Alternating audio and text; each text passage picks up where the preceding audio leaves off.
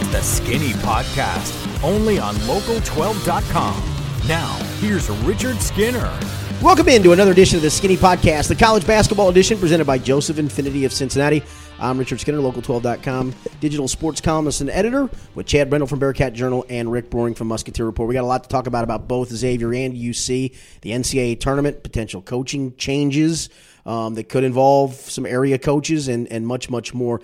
Uh, let's start with the freshest real quick. Xavier uh, today playing in the NIT as we as we do this and, and end their season. A season that uh, at one point looked like it was heading for disaster, a sub 500 finish, and they come within a game and maybe even a, a tip in or a lay in late or a free throw late to get the 20 wins again. And and while I, I know fans will look at the NIT and, and maybe say, eh, eh, so what? I didn't think the players looked at it that way. Honestly, I thought they played two – two at least games that they were engaged in, and you don't see that a lot of times in the NIT. I also saw, I think you saw, especially that championship game, the flaws of Xavier, not executing when you need to execute, not getting a stop when you need to get a stop. All the things that caused them at one point to be 12 and 13 this year. Yeah. And um, the first half of the Toledo game, I was like, okay. What are we going to get? Because they were pretty lackadaisical. Yes. There were some moments where it seemed like and Toledo's missing a bunch of dudes. It was real ugly. What you'd expect from a NIT game, I guess. But then from the second half of that game and all through the Texas game, I thought the effort was pretty good. Um, this team still has the issues we've talked about all year. I think if you're a fan, your kind of takeaway overall is they finally bought into playing hard defensively, being just tougher than every team that they were playing against. Like today, they punked Texas. They didn't win the game, but inside, I mean, they punked them. Yeah, I'll be honest. I thought if they'd have been a little more patient, they could have gotten a layup on almost every trip. Yeah, and really that was pretty much the strategy. They did a decent job when they were willing to stick to that. Um, and I didn't think they like shot a ridiculous amount of threes or anything like that. Part of it's just like uh, uh teams are going to go zone, double team the post, and do things, which is what Shaka wisely did. Is started double teaming Tyrique Jones and took the ball out of his hands a little bit. So um, if they had some shooters again, Ryan Welage knocks in a couple of those threes that he takes and, and loosens things up. They're they're maybe in a different spot, but um, I, I think from as from a fan perspective, if you were on the fire Travis Steele, he's not our guy. Uh, six, you know, during the six game losing streak, you're an idiot.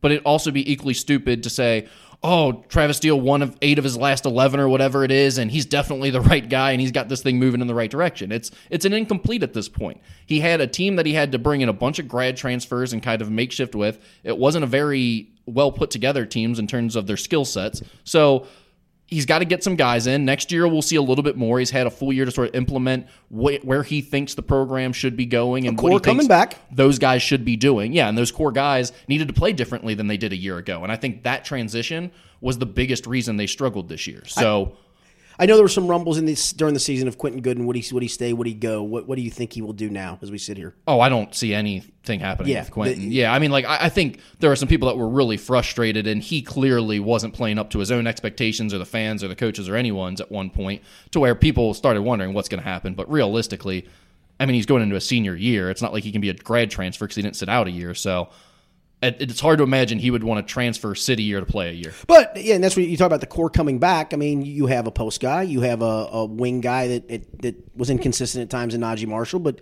um, at times was really really good, and at times was the best guy on the floor.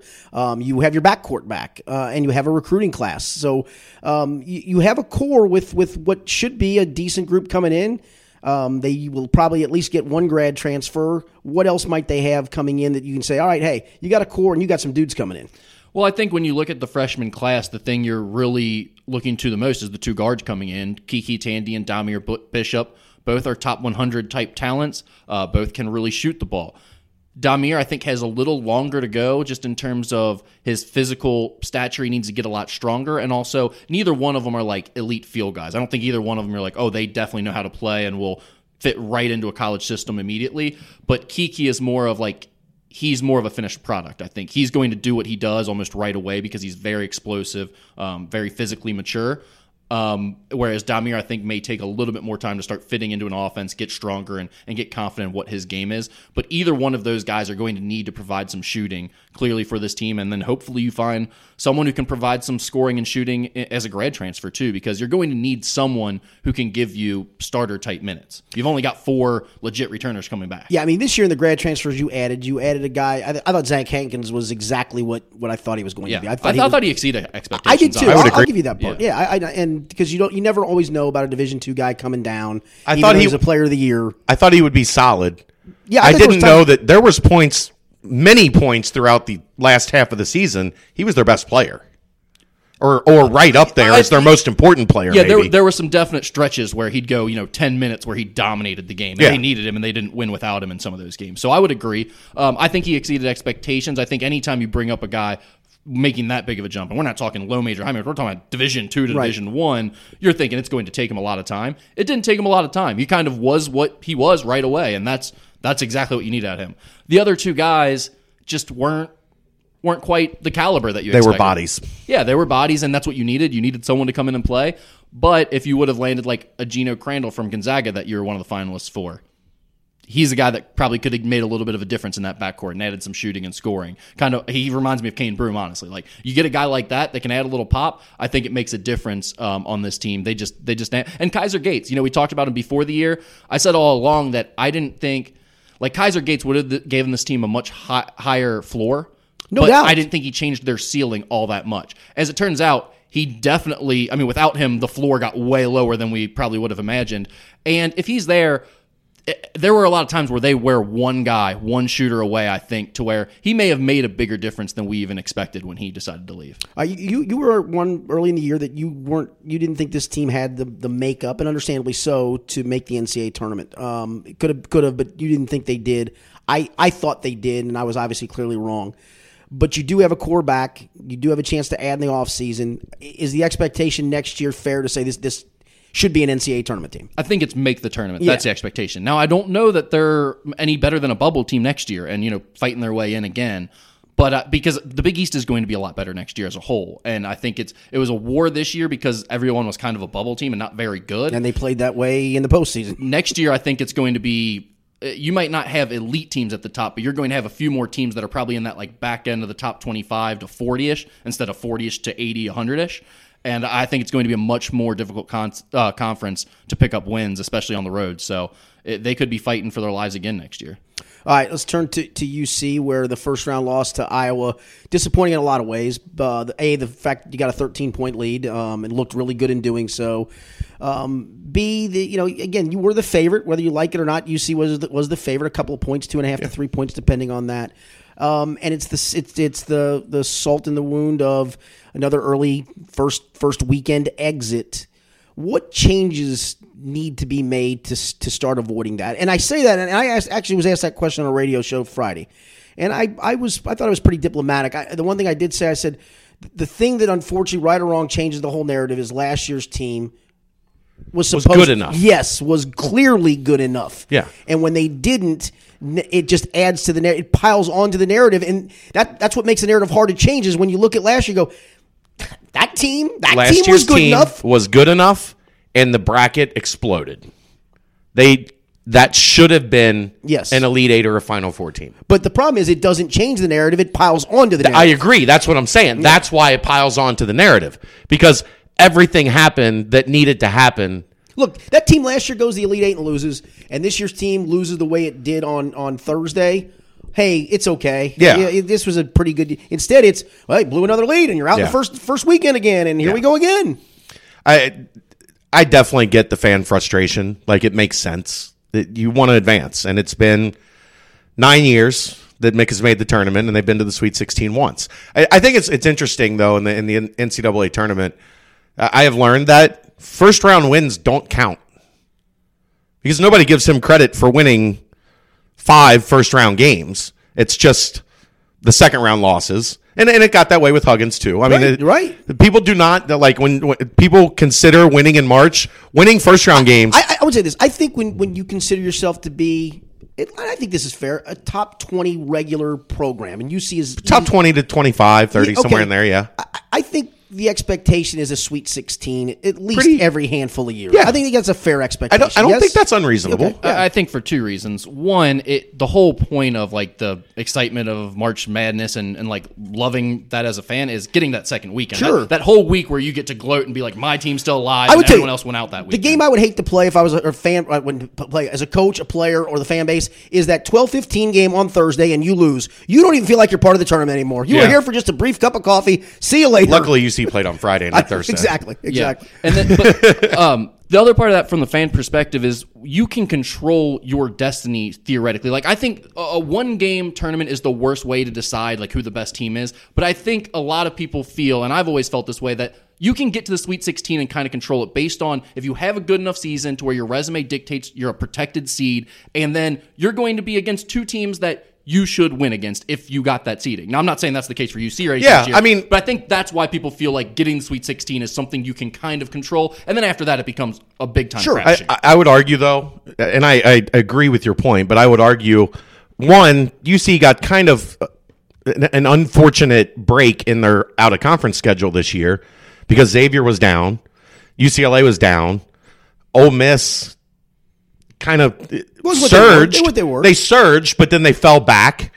And the loss to Mississippi State could have helped. The loss to Mississippi State could have helped. Ohio State. I mean, I that I don't know how much you could have helped that because they just they had no idea what they had that day, and Jaron gets it two fouls in the first four minutes. Like, But the only thing about that is, I mean, yeah, it, it hurts them from the standpoint because they did get those wins. But if all those teams are tournament type teams this year, they might not even get into the tournament with their record because they might lose those games as we saw against Ohio yeah, State. but I'm saying, but like when you're talking about when you build your schedule, yeah, you wish their resume would have been better with all those wins, but Because those, those then- teams end up being that good. because then you can argue more for a protected seed. Right. And you're not in the situation where they were in, where they probably should have been a six, but a seven was understandable because Yeah. I mean, they it- were right on that line. Right. Like it, I don't think by, and I wasn't here last week, so you didn't get my. I don't think they got screwed out of a Yeah, six no, seed. right. Oh, it'd be banana. They got gift wrapped their situation this year. Yeah. considering where they were at. I mean, they they got a home game against a team that stunk at the end of the year. And of course, it, you also see what you saw with Iowa quite a bit, where a team has a good three months or whatever, and then hits the end of the season, struggles, really struggles, sees their seed line plummet. Like Iowa was going to be in the tournament; they weren't at any risk of falling out of the they tournament. were a four or five seed at one point. If you they were top earlier in the fifteen for Yeah. a while, and they played like crap down the stretch. They were actually ranked more weeks than UC was. I think that's right. That's, yeah. that's what I heard in the post game. Well, But Mick doesn't pay. the- He doesn't pay attention to rankings, so he has no idea. I was But told that when he walked in. But I mean, that's a situation where you get a team that that has a decent amount of talent. I but I thought like you see that like they, Tyler Cook was out with foul trouble the entire game. He never made an impact. That's the thing. I'm not sure if I'm willing to listen to the all of a sudden Iowa got hot. Like UC had them beat. Like Iowa looked terrible in that game. well, I- I as we thought- saw today, second half Iowa has has been a thing. Like Iowa in the first half was not very good. I, the whole thing, I think the game turned on a couple things. One. Nysier Brooks in foul trouble, and we have talked about this over and over and over just again. killed him. Kill, without Brooks, they had absolutely no answer for Garza. They were in, in 21 minutes, I think, 21 or 22 minutes that Brooks was on the floor. He was plus 19. They, yeah. No, he was plus 12. I thought he he was was min- they were minus 19 when he was off okay, the floor. that's the number, yeah. Minus 19 with Brooks off the floor. That's right. I, I this that this is something I never thought I would say. That team was nowhere close to the team that we saw without like they were nothing without Nysier Brooks. Who who thought at the beginning of the season You'd say that. at any point we would get to this the, to a, a time where we would say, "Man, without Nysier Brooks on the floor, they look really bad." Yeah. And and that's kind of where we got. And we talked about that towards the end of the season when he wasn't on the floor, they weren't as good. Um, that's a credit to him and the development he made, but ultimately, it's also kind of a problem with the lack of big man development. well, I mean, there's two guys that haven't behind him that haven't ever played. Right. They're young; they haven't really ever played, and uh, it, big man development is Nysier Brooks. He's in his third year. He's now getting a chance. He's developed, and he's he's going to be the best center in the American next year. I think he's developed wonderfully. That just haven't had the court time to get the other two guys developed yet. Well, I mean, you, you're allowed to have more than one big man. I guess would be my point. Like, I'm not again. I'm not saying like th- those other guys Sure. should be ready, but you can have two big guys sure, but or they're- grad transfers even. Sometimes someone would say. All right, so uh, so for the, the faction that says there has to be some type of change, there, there's the faction that says Mick Cronin, the change has to be get rid of Mick Cronin. We'll go. We'll go. We're not, I'm not going there. I'm just you're going to fire a coach with I- 89 wins, and, and, I'm with then you. I'm just I'm, I'm going to go through the, the whole scenario. Yeah. But that's not logical. That's not practical. That's not going to happen. Now you may get your wish granted for you that we'll talk about here in, in a bit. Um, but there's the faction that would say. Hey, you need to recruit a different type player. There's a faction that says you maybe need to change style of play, maybe change some of the things you do. Is that fair? the the style of player that you recruit has resulted the player of the year in the conference the last two years. Um, guys that were first team in Evans and, and Washington. And uh, I mean, it, the style of player you recruit, I don't think is the issue. They've won 89 games in the past two years with the style of player that make Past two- recruits. yeah, two years. Yeah, three years. Three years, Yeah. 89 games, 30, 31, 29. That, that's pretty good. Like, any way you slice it, that's that's pretty good. So I don't think there's a problem with the type of player you recruit. I think But is that a formula though that, that, that wins you game wins you 89 games in, in the regular Well, season? Let me and- let me ask you. conference tournament? You realize that that, like the reason that they're at the top of the American is because they recruit at the top of the American. So Understood. you can say I, I, am playing devil's advocate. I know, this. but I'm saying you can say, "Well, go recruit better." Well, it's not I don't easy know about, in don't this about league. the recruit better. I'm, I'm, I'm even looking. eh, The, the whole mean aspect- re- philosophic. Find, find a shooter. I mean, go get it go get just a So pure they had shooter. they had the best pure shooter in the conference this year. He did shoot 45 percent. I'm not banking on Justin Jenifer making making big shots at big times. I'm just not. He played great You, okay, against so Iowa. you say go get a shooter, and they have the best shooter in the conference. Well, come on. He's not the best shooter in the conference. He shot the best percentage. He's not prolific enough to be considered the best shooter in the conference. He doesn't shoot enough.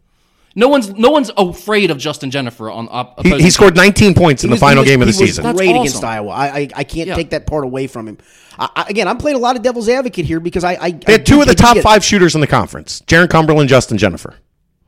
Did they not? Okay, well, they're, then it's not a problem. Their offense is too good, and it's never been a problem. Well, And I, just yeah, that's keep that, that's that, winning. that that you know that that's the narrative though, right or wrong? That's Right. the narrative because that's what That doesn't like- narr- that doesn't make the narrative right. okay, okay. They had Jacob Evans last year, who was a- an elite shooter. Gary Clark shot over 45% from three. This was Mick's best shooting team. Iowa shot 36% on the season. UC shot 35% from three on the season. All I heard was how incredible Iowa was at shooting and how terrible UC was. There were one point difference throughout the entire season. So do you think the problem is they just quit playing offense in big games in the tournament? Or No, I think the problem actually is is probably the matchup zone.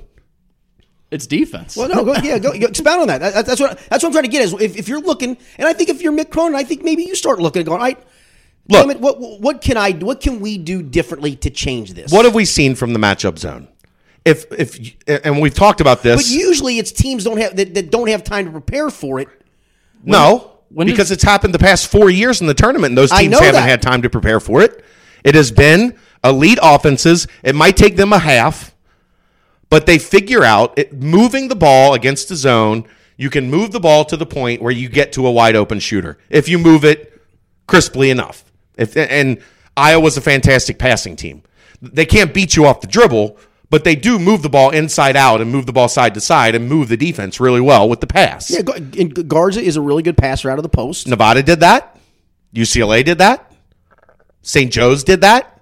Those are all top 15 offenses. I think you have to look at that matchup zone and say the problem is it is designed to be effective in a conference where there are very few teams that at any point in given time have more than two or three guys that can beat you off the the shoot the Right, shot.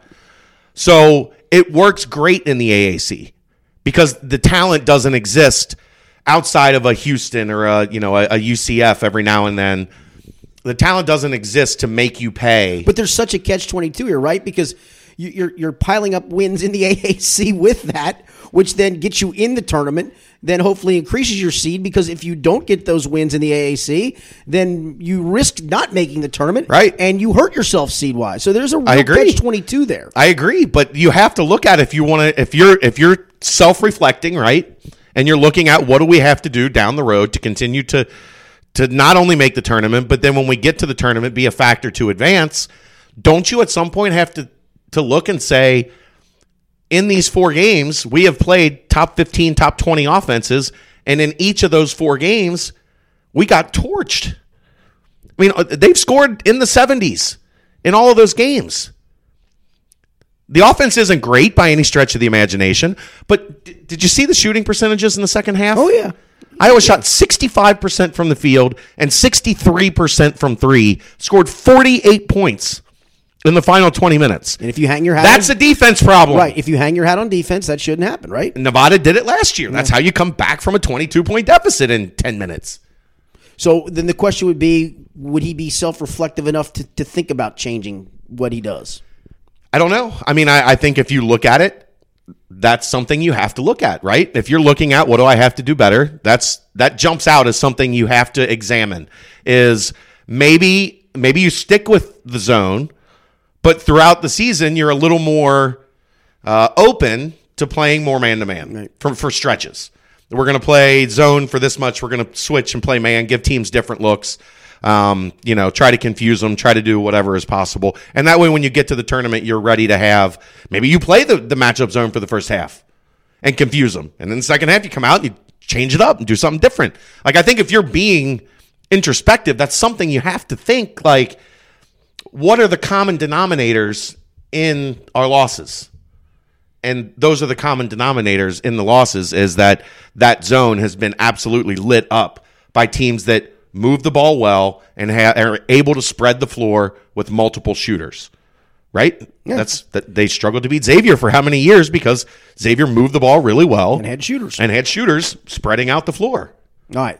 Now, for those that that, that are on the bandwagon of get rid of Mick Cronin, and there's a faction. There's been a faction probably every year since he had that team he took over and had John Williamson playing center, for goodness sakes. No, there, there's been a faction ever since the day he left for Louisville. Well, there's that faction too. That's where the um, faction started. But maybe that faction gets their wish because he he may make that decision for them.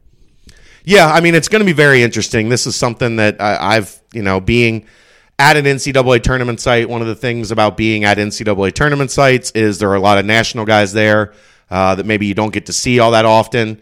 Uh, maybe you end up, you know, out at dinner chatting with some people that give you a better insight on what they're hearing. Uh, that's kind of outside of your network, outside of your daily bubble.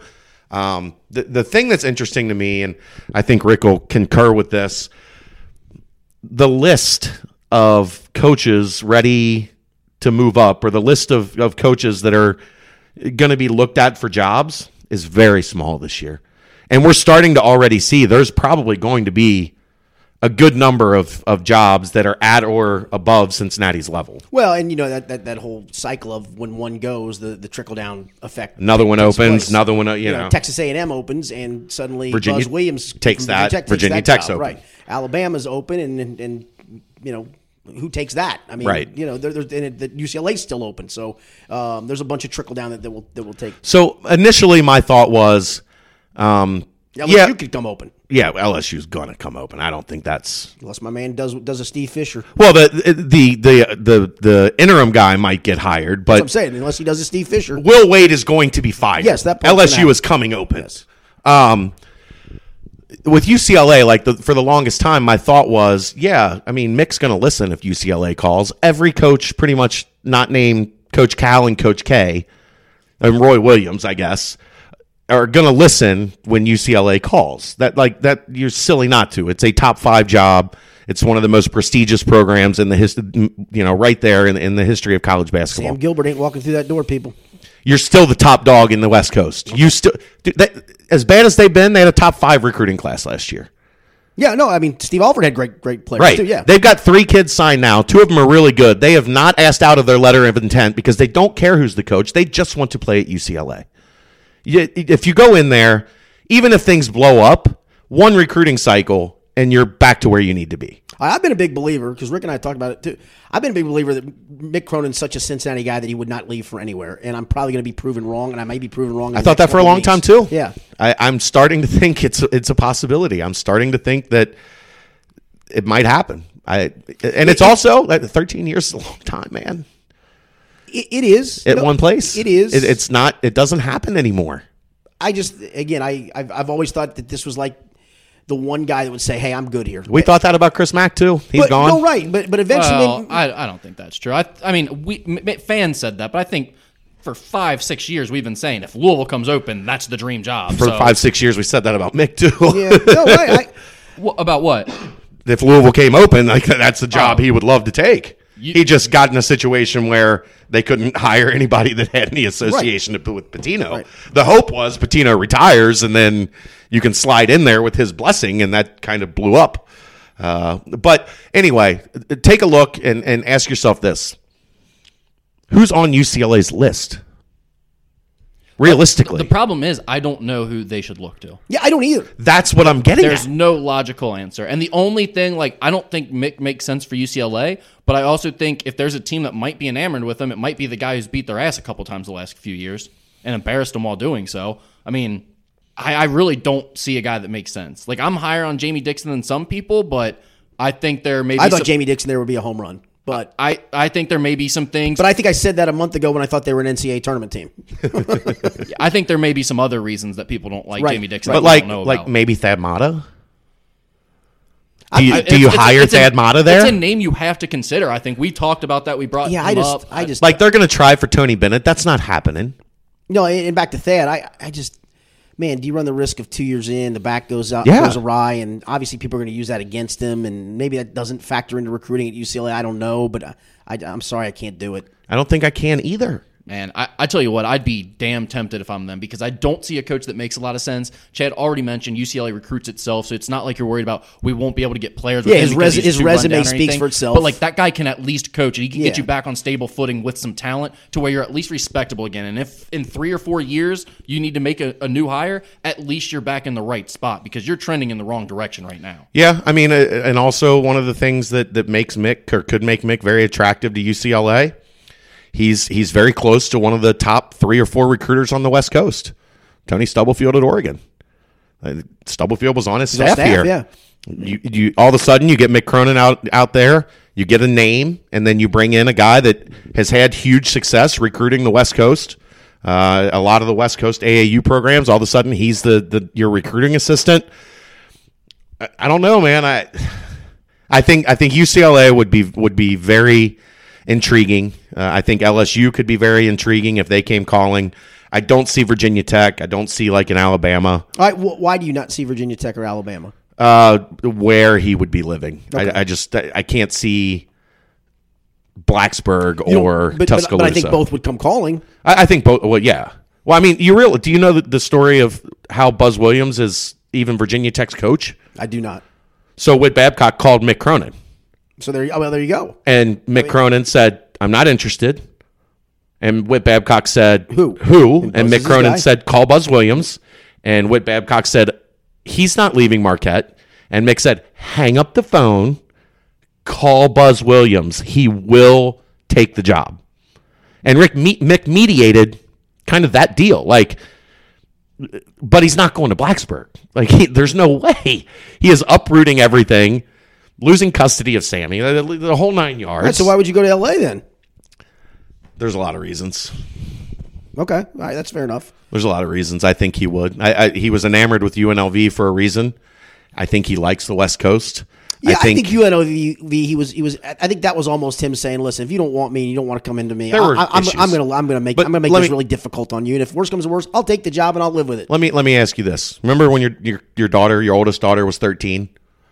I do. Vaguely. Yeah. What what what do you think she would have said if you would have came in one day and said, "Hey, honey, you want to go live in a beach house at Ma- on Malibu?" Mm-hmm.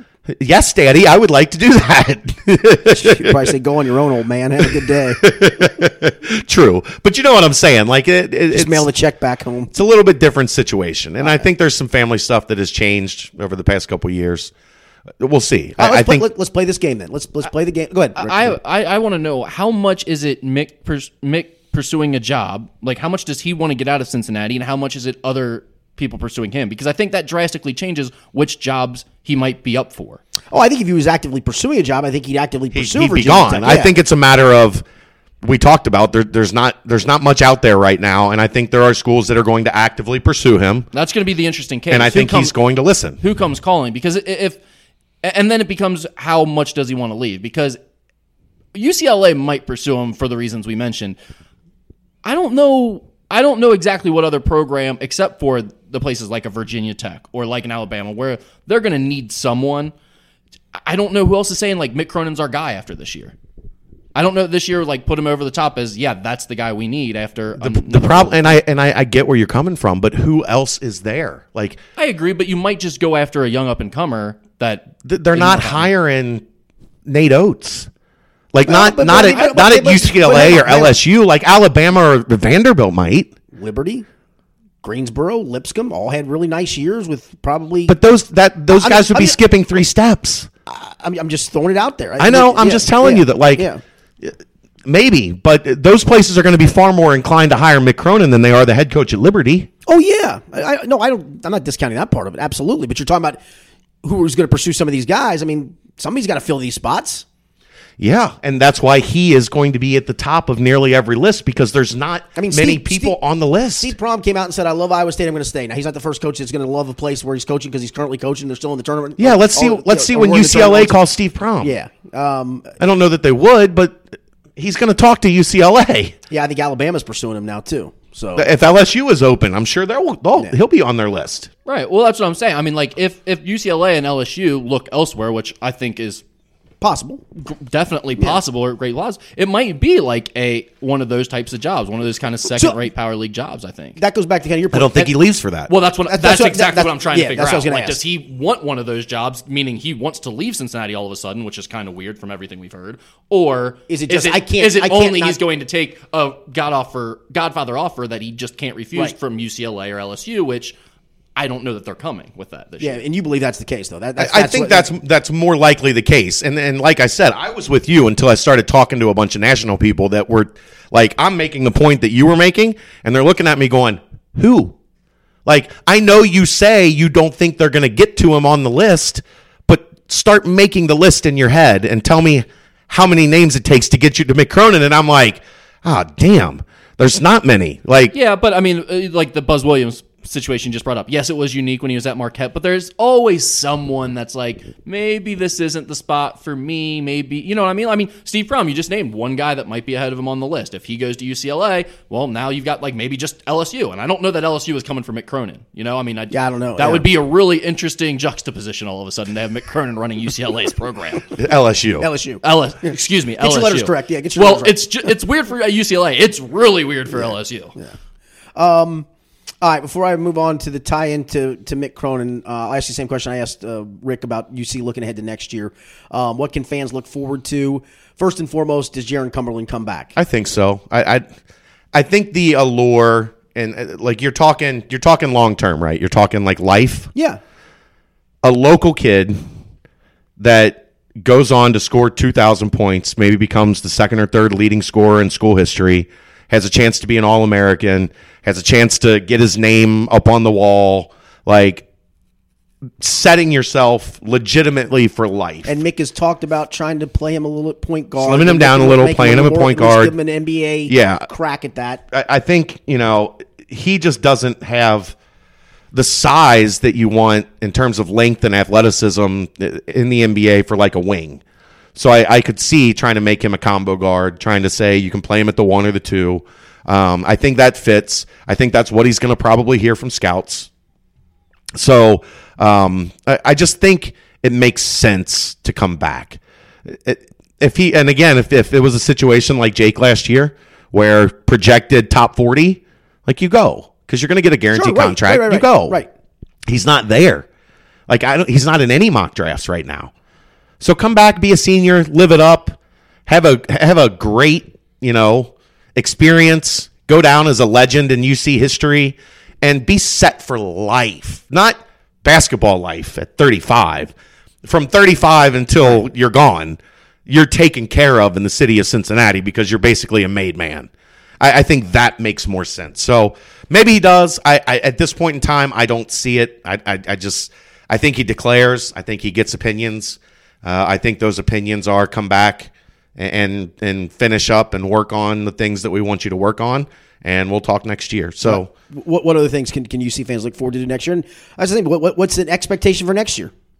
I mean, I think next year expectations will be huge because we saw incredible improvement from three guys that are going to be the thir- second, third, and fourth option on this team: Keith Williams, Trey Scott, and Nysier Brooks. Like you're looking at four guys now that are, you know, one's a star, and the other three are proven really good support guys. I think Cincinnati's looking at the best front court in the American Conference next year. Brooks is going to be the best center, and Trey Scott is more than shown he can you know, actually he was. I mean, he was all tournament team in Memphis. He was really good in the NCAA game. Like his game started to take that next step. He was expanding out to three, showing he could knock down some threes, hit mid range jumpers. I think you're looking at, especially with what everybody else is losing, you're you're gonna probably be number one in the American Conference next year going into the season. Right now, the twofold thing though is you, you lose your two point guards. Yeah. yeah. You may move Jaron Cumberland to point guard. That opens then another wing spot. So where do they lay I with that scenario? As it stands right now, I think what you would do is you would insert Logan Johnson. Um, he could guard like Jaron's gonna not gonna really guard the opposing team's point guard. I don't think. So you bring in a secondary ball handler, a really athletic, energetic guy, and you put him on the uh, the other team's you know best ball handler, distributor, or whatever. Uh, you groom him into that role. You hope he can take a jump similar to like what Keith Williams did this year. Um, and then you've got two really good athletes on the wing.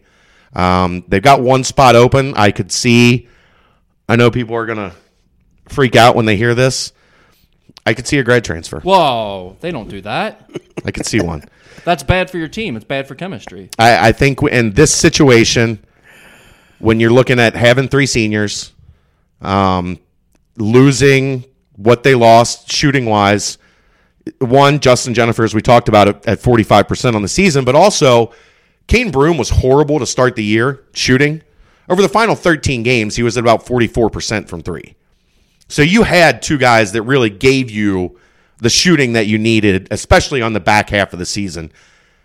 Is that Keith Williams? I don't think so. I don't necessarily either. Keith Williams is just a great glue guy. right. Just that's It- what he is. Does Trevor Moore finally get rid of his confidence issues and step into shots with confidence and make them like he does every time he's not in a game? I've I know that guy. I've seen that guy. I've coached that guy. That guy just for whatever reason when the lights come on, it just don't work. I Yeah. hope it does.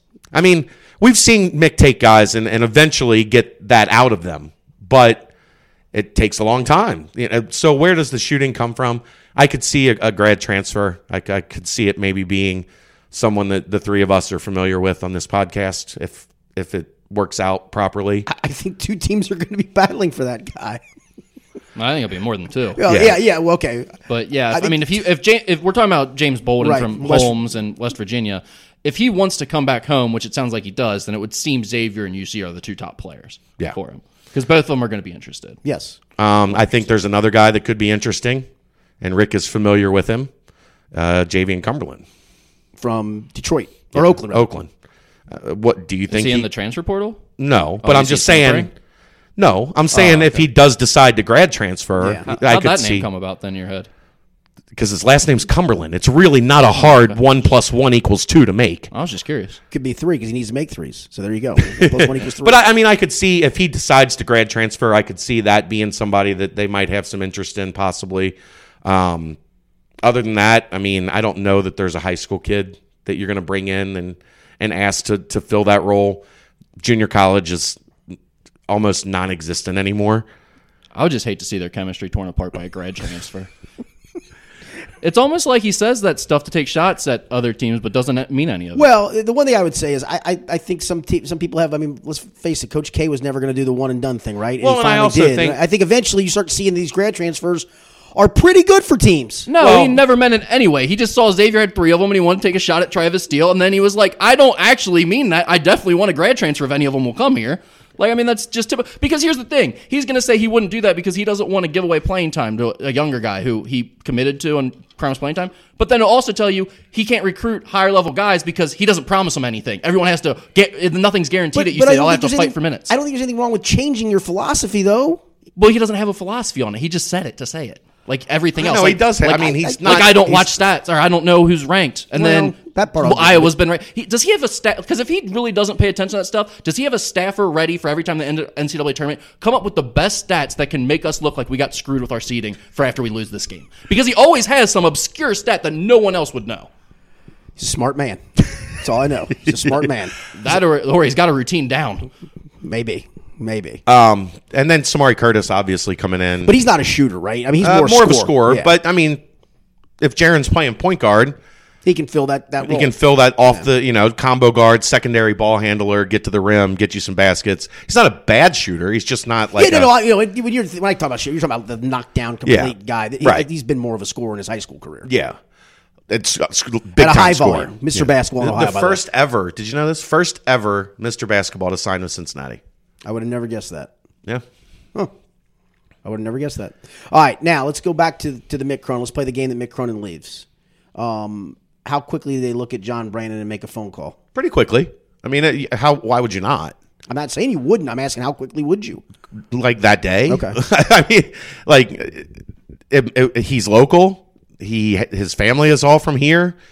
It would be an easy call to make. Been uber successful. Yeah, it would be an easy call to make. He's he's a likable dude. He, he's gotten a lot of people on the NKU bandwagon, including a lot of UC fans. It would be interesting because I think there's also a lot of Xavier fans that have grown to like him. Yeah. uh, in his time at at NKU, so they'd have a, a dilemma. Um, but I I think it, that would be that would be an easy call to make. All right, for for for that segues into NKU. I I'll, I'll get back to what they did in, in the Texas Tech game in a minute, Rick. Um, there's also Alabama that, that's open, officially open, and he was an assistant there under Anthony Grant. It was not a successful tenure. It wound up that Anthony Grant got fired before he even could coach in the postseason. The year he was fired, which was the NIT, John coached the two games, went one and one, um, and uh, and moved on from there.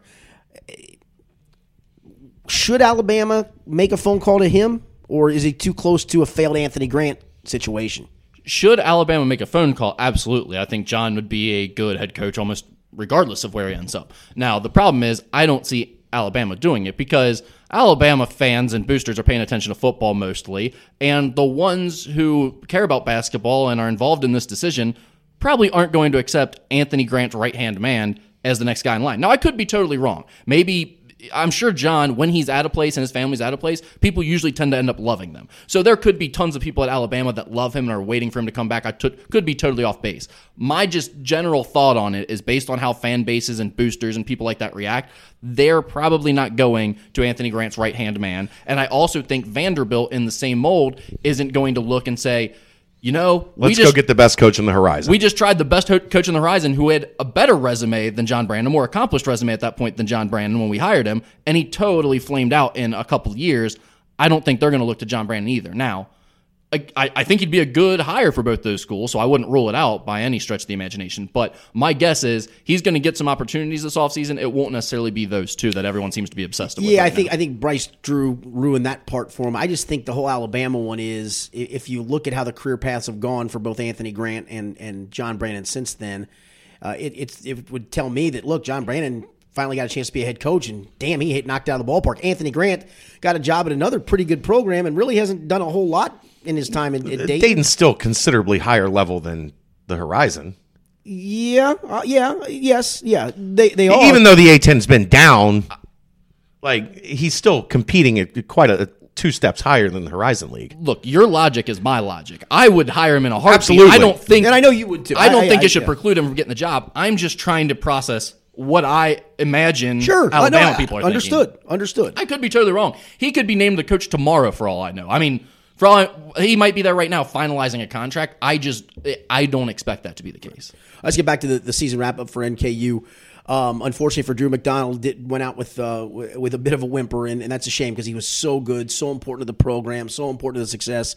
It, it just it, and the funny part was, you know, you go back to the Kentucky game two years ago, he was so good in that game. So I don't think the stage was too big for him or the opponent was too big. I think you also saw with what Texas Tech did to Buffalo, and especially with what they did to a really good offense in Buffalo. That's just a defensive buzzsaw. One hundred percent.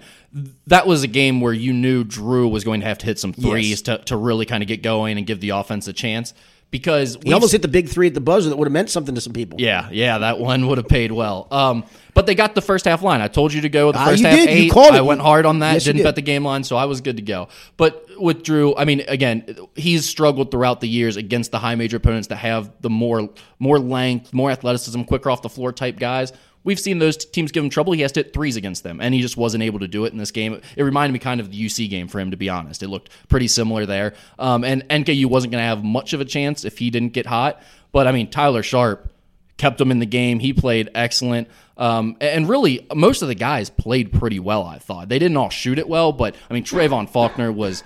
I thought his defensive effort, even though Jarrett Culver still put up a ridiculous, he's stat really line, good. I thought Culver's a beast. I thought Trevon Faulkner was fantastic against him most of the time that he was in there, and then uh, Jalen Tate did a good job for the moments that he was on him. I, I thought they did what they could do. The game plan was the right game plan. They gave themselves a chance in the first twenty minutes, hung around for the second half, and just couldn't get it done. No, look at the three point line. You needed to make some of those that you missed. Yep. Uh, it, no more simple than that, really. Yeah, uh, Because they got some stops. Yeah, we said before the game, you weren't going to win that game without something ridiculous happening. Jarrett Culver getting an early foul trouble turning an ankle, NKU just shooting the absolute lights out from three. It wasn't going to happen without kind of a miracle. They did everything they could have done in terms of what they could control. They didn't get the miracle. All right, so this this leads into my last NKU question.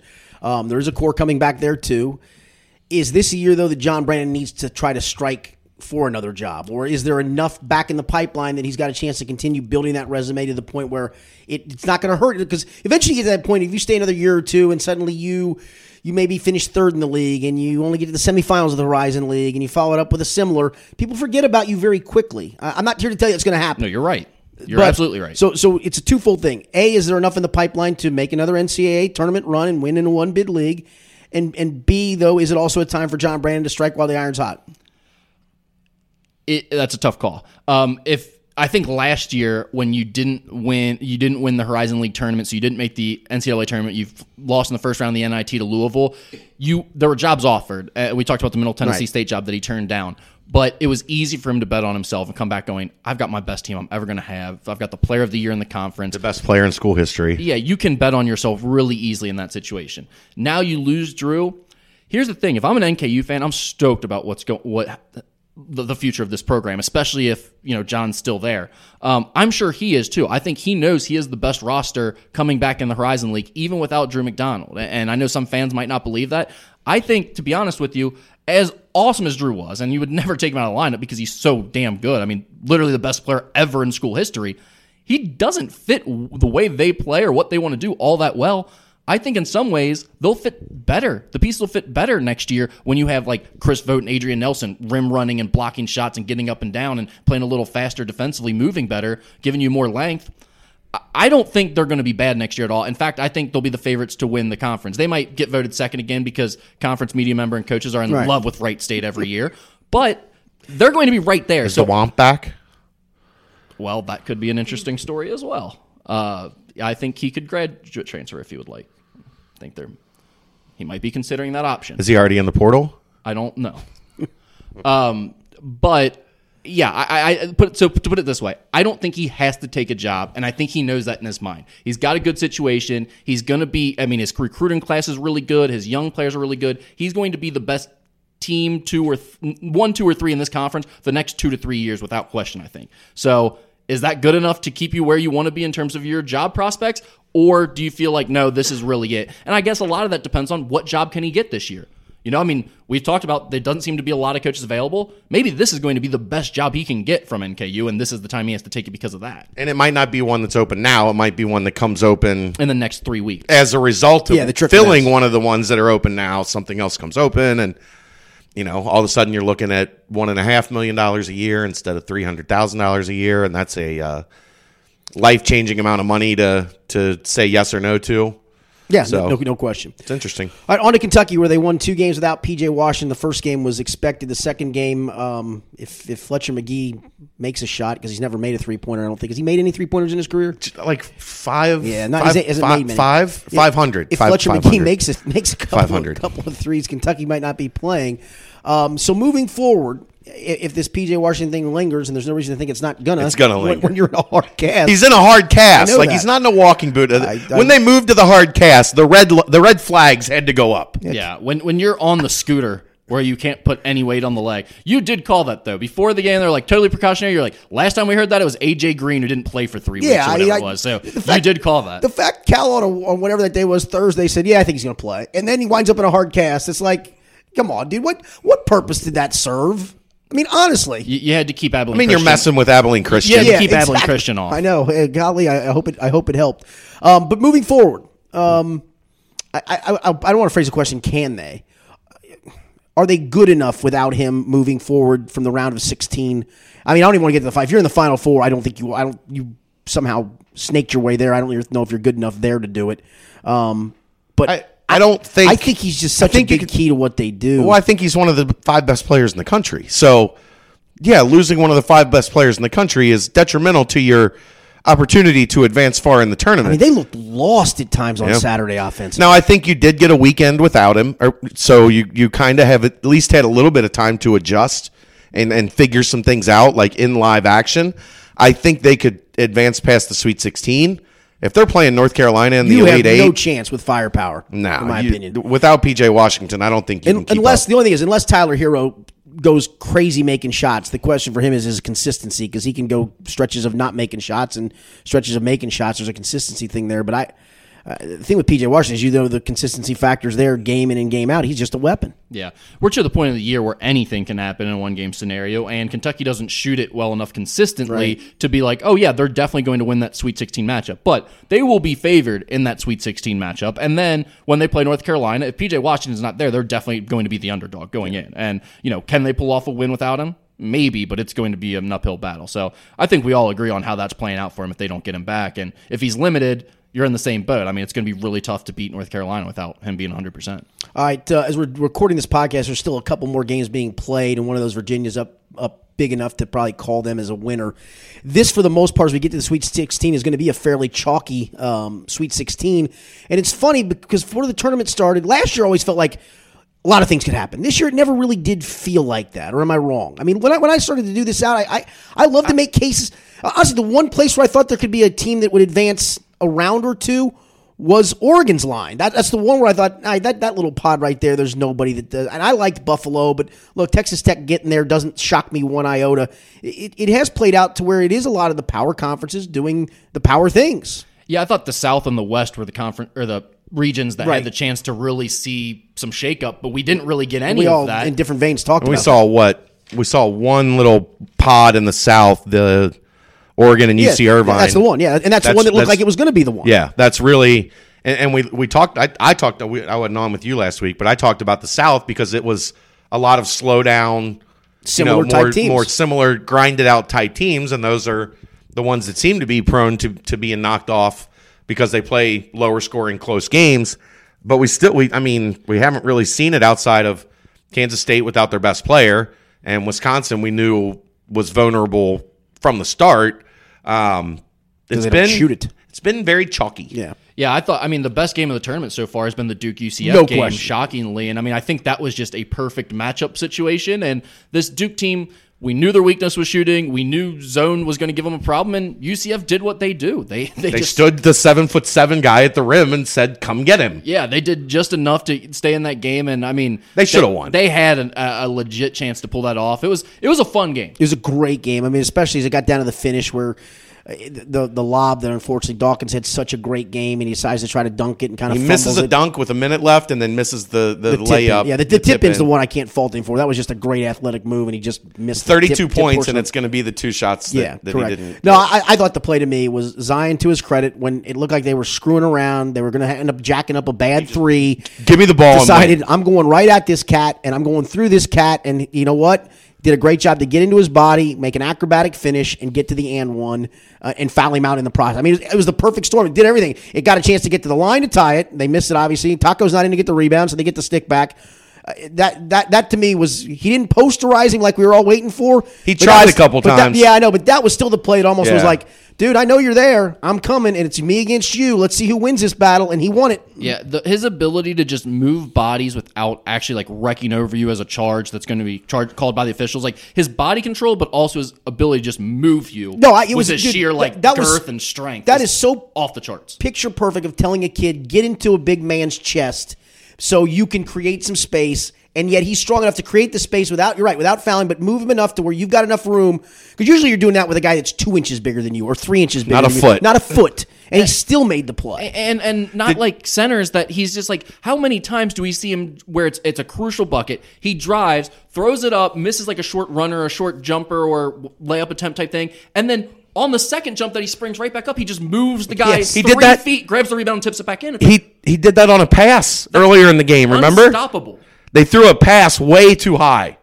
in the first half, and he jumped out of the gym, grabbed the pass, came down with it, and in one fluid motion, in a half a second, he was back up dunking the ball again. Also, I'm not sure if you saw early in the game where him and one of the guards were kind of running on a path, and he just Oh, yeah, yeah. bumped Not- it and sent him oh, over top of the scores table, the- six feet away. The funny part was somebody could say that kid was acting. He wasn't. it was No. almost like a It delayed reaction. momentum. Holy cow! I can't stop myself from falling over the scores table here. That that brings me. I want to. I want to. I do want to go back and say something about Iowa. I, I was aggravated at some of the calls that were being made Uh, throughout that is the game. a stunner. but then I as I as I watched Iowa during the game and their game today, they're really good at it. Like that's they go to the free throw line as much as anybody in the do- they country. do, they do. So you start watching the intricacies of it, and they are really good on anytime there is a little bit of contact, they make it look like a lot of contact. And it's it's kudos to them because they are really good at selling contact. Speaking of which, that, that, that game today, that Iowa Tennessee game was one of the worst officiated games I've ever seen Awful. in my life. How do you guys feel about the middle Brian pack O'Connell? in the Big Ten? What's that? How do you guys feel about the middle pack of the Big Ten? I'm still not a big fan of it. Okay. I'm just. I'm I just like the middle of the pack. I just didn't like the bottom of the pack that only won four conference games. There wasn't much of a bottom of the pack. There were some teams that were on the couple. bubble that didn't win a whole lot. There was a couple. Uh, There was a- Iowa at least won ten Big Ten games. They did. They Um, How many but did Indiana win? Six, seven. Seven. Yeah, maybe eight. Uh, they won their last two, which I thought wasn't, wasn't much. um, they might have got to. It was six when I was making the argument. They were six and twelve. Uh, they might have won the last two to get to eight and twelve, which is still pretty bad. But that's a uh, that's a, uh, a a pretty crafty Iowa team that knew how to get to the free throw line, and they used it in the, in, in the Tennessee game to they, get were they crafty enough to take a guy who's setting a screen at midcourt like the guy for Tennessee was and take two hands and just shove him Shove out of the him. way? And the referee looked right at it and decide, yeah, Yeah, didn't no, see wait, it. Wait, no, didn't see it. Wait till the guy comes and sets the screen, then we'll call a double foul. Damnest thing I've ever seen. Right, the, the, the, the first couple days of the tournament weren't great. The weekend was fun because there were some buzzer beaters. The overtime game with Tennessee, um, LSU winning at the buzzer against Maryland. Obviously, both of Duke, those games, game. LSU and Tennessee getting up Yeah. big, But I'm telling giving you- up huge leads and then scrambling. The, the the the next round. Talk about some great matchups. Well, that's what happens when you get a chalky. Yeah, Duke, Virginia Tech. I mean, look, here's the East: Duke, Virginia Tech, LSU, Michigan State. In the West, Gonzaga and Florida State. With all that, the more I watch Florida State, man, they got some dudes. Yeah. I don't trust him as a coach. The one dude's what Mutombo's Yeah, nephew, something like something that. like that. Yeah, they, they got seven Who wants threes. to sex to Mutombo? Shake your finger at him. You got Michigan, Texas Tech, which could get to the first team to forty-five. Yeah, that's going to be a, an offensive be struggle. Um, Virginia is looks like is going to go on to win. I mean, they're up big enough to, to, to almost call it. So they and they're going to get an easy matchup. So that's not a great one. But the bottom part of that, um, Tennessee, Purdue could be a track meet. Um, you get down to the track meet of track meet to the Midwest, North Carolina and Auburn. First one to 150 wins. That that game's going to be insane. I mean, you got some really fun matchups coming up in the Sweet 16. Auburn's going to. I, I almost want to say Auburn is that team where they were dead, like they were done. They should have lost, and then that team always ends up like in the Elite Eight. I- They're good enough. I mean, when they they- they're good enough. And Especially I, against I a team could see them play- beating NKU or, or- or UNC I don't because know it, they could beat NKU. probably I don't not. know. I could see them beating UNC because they're both going to play like that, right? play. Exactly. What's the over in that game? 185. It's got to be. It's got to be. 212. Tell me, an, tell me how you keep an NBA one. in that in that pace that the game's gonna be played at. How do you keep either team under 90? I don't think you do. Unless somehow, unless, Unless they're just ice cold. Yeah, unless both teams go seven of thirty on threes. Or Bruce will just come out in like a burner two three zone packed inside the run, run the shot clock down to five, clear out for Jared Harper, and say, "Go make me a And play." Coby White will go 0 for 14 exactly, from three or something. exactly, kind of like the poor little guy for, from from Wofford did. Um, so yeah, no, I, I'm. I mean, I think- the matchups are, are a whole lot of fun in, in the in the Sweet 16. All right, any final thoughts from you, Chad Brendel? No, not really. Did you see me on TV? I did not. I saw Sports Authority. I will say, I will say, I saw a lady sitting behind Travis Steele today that uh, they kept showing her cleavage. Oh, quite I- often. That that is the first time that actually went exactly where I thought it was going. They made the mistake of sitting me directly behind You the replay guy- monitor. You were the guy that was trying to be really cool. That I don't think I'm on TV, but I know I'm on TV. I so actually didn't gotta- even know. I just had people sending me screenshots, but they went to the monitor a lot in that game. they did. And I was literally one row, Well, one seat behind the replay guy. Sadly, I listened to that whole game on the radio, and finally watched it on re- watched a little bit of it on replay. So That's- so that's I didn't get a chance to see you. af- after signing that It's one, bad seating. that one, bad seating one assignments. billion dollar contract with ESPN, the AAC wanted some money back. Yeah, like wait, this a hole is going to be on TV every every tournament. that guy, that guy. Any final thoughts from you, Rick Broering? Here, here. Uh, I don't. I got. think Let me see a screenshot. Yeah, and that looks like the guy who knows he's on TV. That's looking like he's got to be working, so everybody thinks, "Oh, I he's a truly hard didn't guy. know. I truly didn't know. Yeah, he's that guy. Yeah, he's always that guy. He's that guy. He's sure. that guy. All right, boys, good stuff. We will uh, we will be back probably one more week to break down some NCAA tournament. We may even have some coaching news. Who knows? We'll see what that where that takes us. For uh, Rick Broering and Chad Brendel, I'm Richard Skinner. It's been the Skinny Podcast, the college basketball edition, presented by Joseph Infiniti of Cincinnati.